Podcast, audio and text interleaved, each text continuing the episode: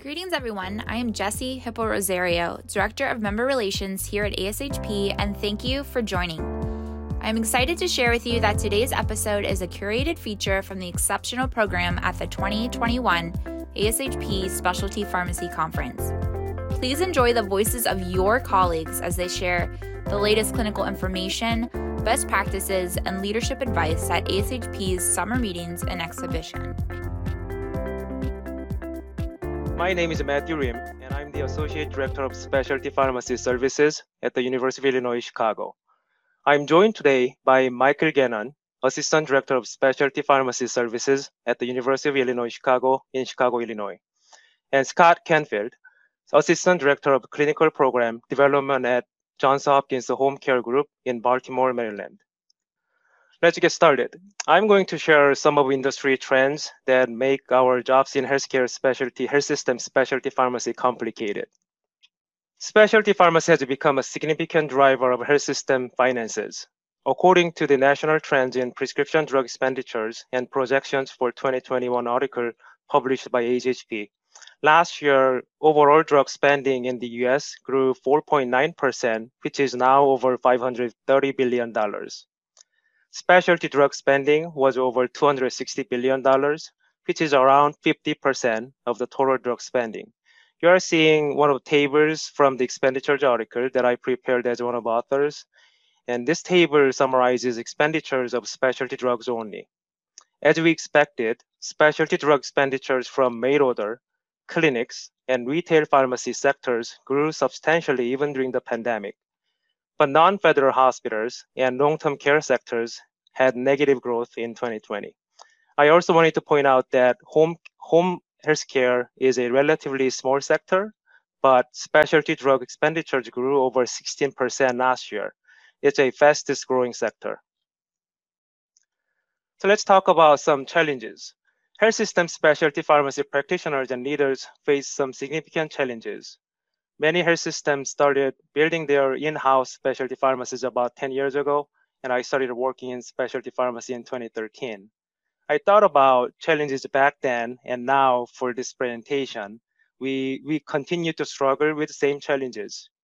Access to limited distribution of drugs, accreditation, admin burden, and data management, and 340B program, to name just a few. Whenever I ask our colleagues what keeps them up at night, I often hear about payer access restrictions and decreased reimbursements.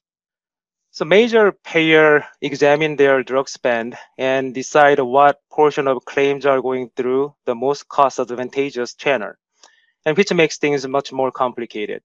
We continue to struggle to enter and maintain PBM specialty pharmacy networks, and we are seeing more white bagging problems and not able to provide services to many of our patients due to site of care restrictions. My name is Mike Gannon. I'm the Assistant Director for Specialty Pharmacy Services at the University of Illinois Chicago. What I'm going to talk about today is strategies around the contracting process because that's going to guide all of the financial and billing implications that your institution will have while managing your specialty pharmacy operation. So, I would like to start first with just a high level overview of the steps within the contracting process. I've boiled down the the steps here into five main parts of the contracting process. So we have situations when you identify your out of network. There's usually, with regards to specialty applications, uh, a specific network application that you need to fill out. Then, if approved, you go into contract review and execution after executing the contract, there are certain contract outcomes that you need to be pay attention to and, and implement within your operation. And then finally, uh, there's potential for amendments and renewals, which we'll address in the conclusion of the of the presentation. So first, I'm going to start with out of network. So there could be many different manifestations of being notified of an out of network pharmacy for your operation. There could be situations where you're trying to process a claim and you're just not in network there could be a change in status. So you were able to fill for patients, and all of a sudden now you are unable to fill for those patients. We have a lot of situations where you can do the first fill and then need to transfer subsequent fills to a preferred or an exclusive specialty pharmacy.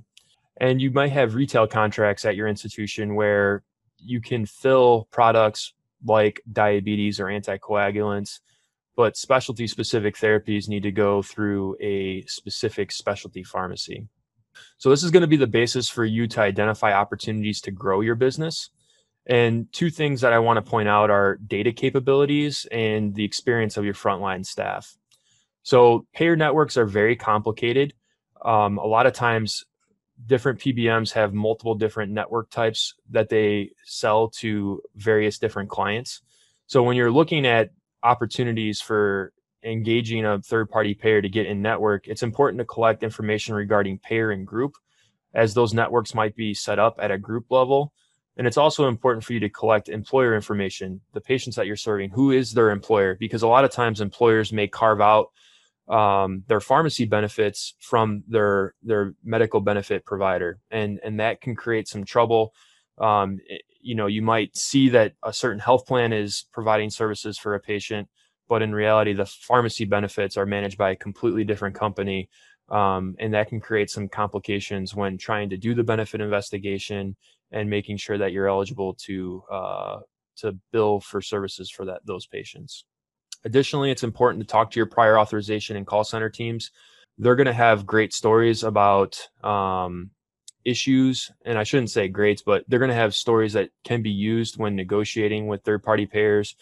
A lot of times what we see is um, situations where we're out of network or we're doing a transition fill and there's gaps or delays in patient care as a result of those transitions and they can help you de- tease out the details on certain payers or if there's certain products that are uh, excluded as part of that network participation once you identify you're out of network usually for specialty you have to start an application process and that can take anywhere from one and a half to two months and it could be very tedious and very burdensome. They are going to often request a lot of different information. They can request claims data, and this could be based on therapy providers. Uh, they might want to look at your adherence for different therapeutic areas.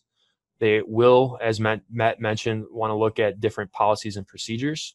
So 24 7 telephone access, your shipping procedures, mail order and courier, cold chain procedures, and how you validate those cold chain procedures and then your ability to address barriers to care, such as financial assistance. They do also look at pharmacist and technician training records. So, how do you make sure that you're up to date on different legal requirements, regulatory requirements, as well as the clinical information in order to manage these patients? They will look at your accreditations, and most often will require two accreditations, which is why that's becoming almost a standard among health system specialty pharmacies to get two accreditations also staff certifications. So some do require a certified specialty pharmacist to be on staff, or you could have certain board certifications as part of the requirement to serve patients within the network. And then often a lot of these networks require initial and ongoing reporting, which could be very administratively burdensome to operationalize. Now, after submitting that contract, which can take up to two months, and you're approved, it'll go into contract review and execution. So this can take up to two months and it could take longer depending on your institution. And what I would like to talk about are negotiable and non negotiable items. So, generally, from our experience, the negotiable items have been around termination notices. Um, so, if you were to be notified that you're no longer eligible to be in network, how long do they have to provide written notice to you? Information for requests. So, if there's an audit, how long do you have to provide that information? and then also timelines around reporting frequencies for all the data that you might need to uh, provide as part of that network participation. So our strategy is really to negotiate as long t- as possible timelines, uh, increase the timelines as long as possible. So if it, you know, if the termination notice is 60 days, ask for 90. Uh, if the term, if the request for audit information is 10 days, ask for 20. If the reporting frequency is quarterly, ask for semi-annually. And that just buys you more time. It allows you to maintain your business for a longer period of time if this is something that is being asked or potentially being used to exclude you from the network.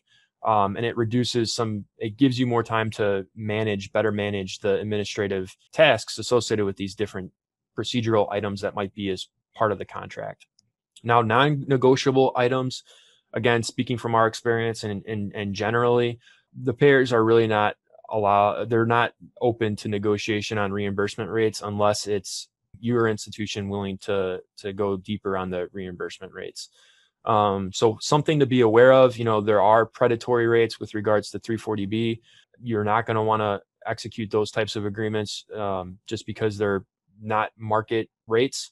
But something to to consider is if you have multiple, you know, pharmacies and you have certain therapeutic areas that are managed at one pharmacy, you can maybe use your drug portfolio. Um, you know, if you're applying to, if you're applying a, as a pharmacy to a network, that's going to require two separate contracts. Uh, you might be able to to use your rates to benefit your organization. So, for instance, if you have an oncology pharmacy, maybe at that pharmacy you give a little bit on your autoimmune drugs so that you can negotiate better rates on oncology and you know that your oncology products are going to be filled there. Vice versa, if you have another pharmacy that's doing your autoimmune, you might be able to use oncology, go deeper on the oncology rate so that you can get a more favorable rate on your autoimmune. So those are some things to consider. Additionally, uh, DIR assessments, in our experience, have been non-negotiable, and obviously these are subject to a lot of uh, advocacy and and potential regulatory concerns uh, moving forward. And so it'll be important to watch that and see how that plays out in the future. After you execute a contract, you know, it's important to think about outcomes associated with that contract. And this is going to be an ongoing process. So it's important for you to analyze reimbursement rates. So what you can do is you can um, the specialty drugs are always or most always listed out on a fee schedule itemized by NDC, and you have a certain rate by that NDC. So you can create a table where you can uh, bake in the rates into your table in Excel, and then get your claims data. And for that specific bill group or pair, you can run and see, you know, take the average wholesale price take the reimbursement rate and see what the actual reimbursement is based on your claims adjudication versus what the rate is in the uh, contract. So that's an important analysis to do, especially right after to make sure that the rates are are correct from what you agreed to. At this point as well, you're going to want to work on prescription capture. So you can utilize your uh, patient access center or your PA team they're going to know what's out of network. You can work with them to try to recapture those patients. And we've had a lot of times where um, we're applying for an extension. We sent something out. We follow up a, a month later when we we got approval or started to uh, process those claims again, and we were able to bring that patient back because the outside pharmacy hadn't serviced the patient yet. Um, so there is an opportunity for you to work on prescription capture. Also, as part of the um, setup, you're going to want to work on data transmission and automating that data. So f- making sure that you have a SFTP set up so it's a secure transfer of data and working with your information and decision support team to uh, automate that at the correct frequency. Revenue cycle is also important. So you want to make sure that your bank account is set up with the third party payer so that you can receive the cash. And then also, you know, we mentioned about reimbursement rate analysis. Well, it's also important to look at what was actually paid at the claim level. So you can get a explanation of benefits from the third party payer that should allow you to look at payment by claim. And a lot of people use a revenue cycle management vendor to do this. Um, but just because the reimbursement rates are showing up as a match on your claims data, that doesn't necessarily mean what you got paid aligns to to what was adjudicated. So it's important to do that analysis as well. And then for all of these issues, it's important to have a direct point of contact for discussing and resolving some of these issues that can pop up with regards to reimbursement rates, out of networks. Um, maybe there's certain therapies that are no longer able to process through the network and then reporting. And then finally, with amendments and renewals, something to consider is uh, an auto renewal clause. So setting it so that it would renew automatically for a number of years or a maximum number of years or every X years. Um, that can kind of minimize some of the administrative burden on working with these third party payers. And then amendments, uh, a lot of times you'll get an amendment that could have either procedural items, these could be things that are operational that you need to adjust uh, as a requirement, or it could be financial with regards to the reimbursement rates. So it's important to kind of use, you know, we, we talked about reimbursement rate analysis. You can use that data table, plug in those updated reimbursement rates, and look at the overall profitability if they are proposing a change in reimbursement and see if it is still profitable and if it's something that you still want to continue to to service for those patients or be in be in network for those patients. And key takeaways, each stage of the contracting process may present potential strategies to help manage potential risks. Organization of network application submissions is important to minimize potential for misinterpretation. And engaging multiple subject matter experts across legal, finance, operations, managed care, and decision support can help streamline executing third payer contracts. Great. Well, thank you, Mike. Uh, and hello, everyone. I am uh, certainly excited to get to talk about, for better or worse, a scenario that is being encountered much more often within the specialty pharmacy space within health systems, which is the intersection between specialty pharmacy and the medical benefit. So to start out, where where is this intersection happening? Um, I, I would say I think it's really happening for certain types of products, specifically high cost medical injections and infusions. I'll try to define that a little bit better in a few slides, but I think to start out, important to note that really separation of services for these types of products is, is being disrupted. Um, what I mean by that is traditionally within most health systems, many of these types of products were done via buy and bill in the clinics or in hospital infusion centers. Whereas most health system specialty pharmacy teams have focused um, on self injectables and oral uh, orally administered products via their outpatient pharmacies. And due to a variety of reasons, that intersection or separation uh, is kind of coming together. So let's dig into a little bit more of the the why. Why what is driving this trend and, and the intersection? So I have a variety of reasons on this slide that I think are contributing.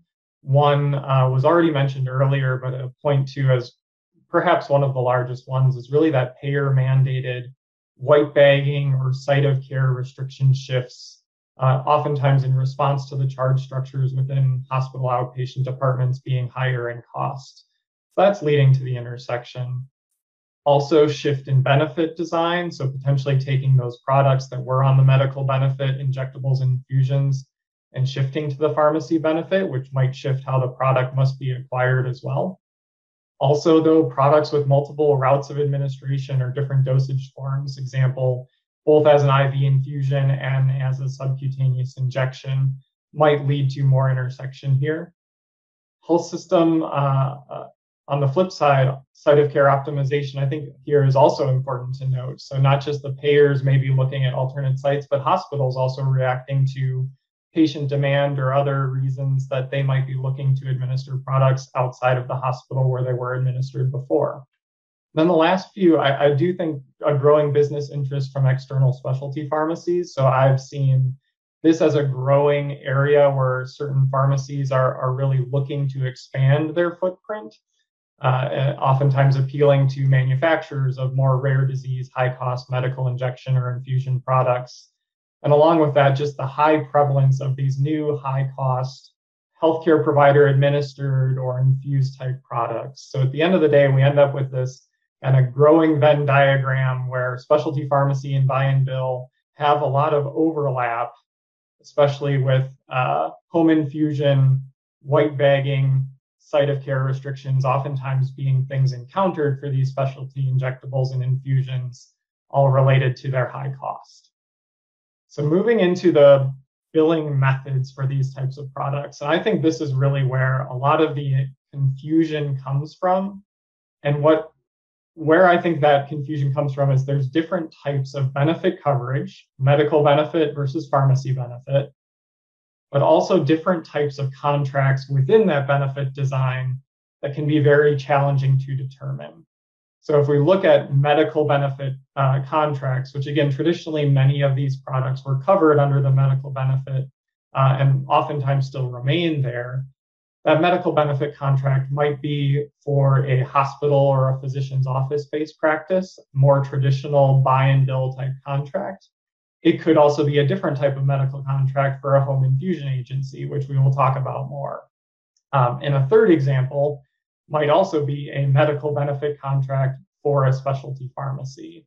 I think important to note that those are all potentially different types of contracts with different limitations, which we'll talk about more. Where perhaps uh, more health system pharmacies and specialty are more comfortable is the pharmacy benefit contract side. But again, there, there are different types of contracts. There might be a retail pharmacy contract under that pharmacy benefit or PBM arrangement. There may be a specialty pharmacy contract or there may be a home infusion contract. So I think the point here is it's not enough to just know what benefit a product is covered under. Uh, a successful organization really has to have mechanisms to understand or provide services under different types of benefit uh, contracts for many of these products. So let's do a few examples here of, of where I know there's a lot of interest. And I'll start with medical benefit under home infusion. So within a medical benefit home infusion uh, system, most products are often billed by HCPCS or J code. And I think an important consideration within home infusion medical contracting is there's typically coverage for services provided in addition to the drug. And that makes a lot of sense as uh, nursing services to provide infusion products in the home setting can be uh, quite labor intensive. It's typically a per diem fee, some sort of daily fee while the patient is on service or receiving service, as well as coverage for equipment, pumps, supply codes, as well as potentially clinical services. However, the medical benefit for home infusion um, might also uh, include some instances where products are covered under that medical plan but excluded from home infusion by contract or regulation. And to dig into home infusion, again, on the opposite side, there could also be a pharmacy benefit contract for home infusion. So in this process, products are still um, but billed differently, usually by NDC using the NCPDP, NCPDP fields. And services typically are not covered for things like nursing or per diem or other costs. So there's less focus here within home infusion providers, at least historically, mostly used for things like Medicare Part D for antibiotics, and really could be a, a barrier as patients might not be able to cover those other costs that are necessary to provide their, uh, their home based infusion or injection therapies. So let's flip to the medical benefits specialty pharmacy side. And I, I would say this is um, one of the more challenging concepts. I would say pharmacy in this case is allowed to build a medical benefit and dispense products as a specialty pharmacy, um, which is oftentimes what might be used in a white bagging type scenario. Again, if the product is still covered under the medical benefit. And in my experience, this would be outlined separately than a standard retail pharmacy benefit manager agreement. It could be within the scope of a home infusion contract, but not necessarily. And if it's included, let's say, in addition to a PBM contract where these products are also allowed to be billed under the medical benefit, they may have a different claim submission process. Again, maybe a paper form or some other portal than the standard NCPDP electronic submission. But what this might do is allow a payer, for instance, who's considering wanting to keep a product on the medical benefit, but allow a specialty pharmacy to dispense an easier pathway for buy and bill exemptions if a certain clinic wants to require that. Um, and also might allow clinics to be more flexible in sourcing options, meaning between a specialty pharmacy or buy and bill. So I think this is a growing trend that is not commonly utilized within health system specialty pharmacies today.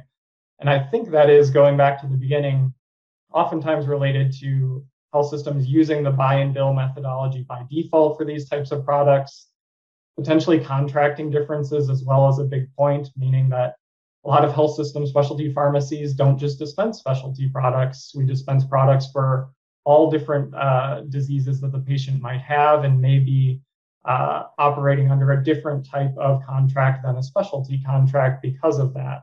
Or also, home infusion may be a preferred option if that's available within the health system. So, the key takeaway I would say is just because something's coming from a specialty pharmacy does not mean it's covered by the pharmacy benefit.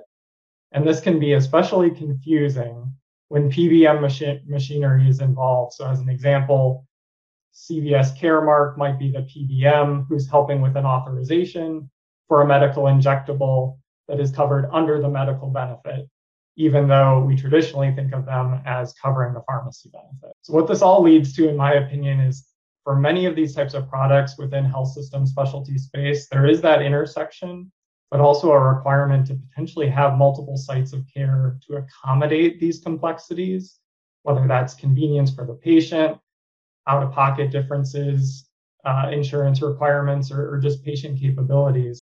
So, key takeaways Again, coverage for these types of injectables and infusions may be under either benefit, but those coverages may be further combined by site of care, contracting, or sourcing restrictions that the health system has to be able to help patients and providers navigate. Also, say you might require multiple sites of care and coverage pathways to accommodate these types of products, especially in the context of growing uh, payer strategies towards addressing them. And lastly, I think specialty pharmacy teams, if they aren't already within health systems, are really well positioned to help navigate these types of challenges, especially if they can be done in collaboration or, or as a part of home infusion services as well. Thanks so much for listening in today. It is content like this that makes the ASHP summer meetings and exhibition the place to learn and take your practice to the next level. The upcoming summer meeting specialty track will take place in June and will feature current topics that our specialty practitioners have identified as top of mind, including new drug pipeline updates, specialty pearls, legal and accreditation updates, and so much more. Until then, this is Jesse Hippo Rosario from ASHP Official, and thank you for all that you do for your patients.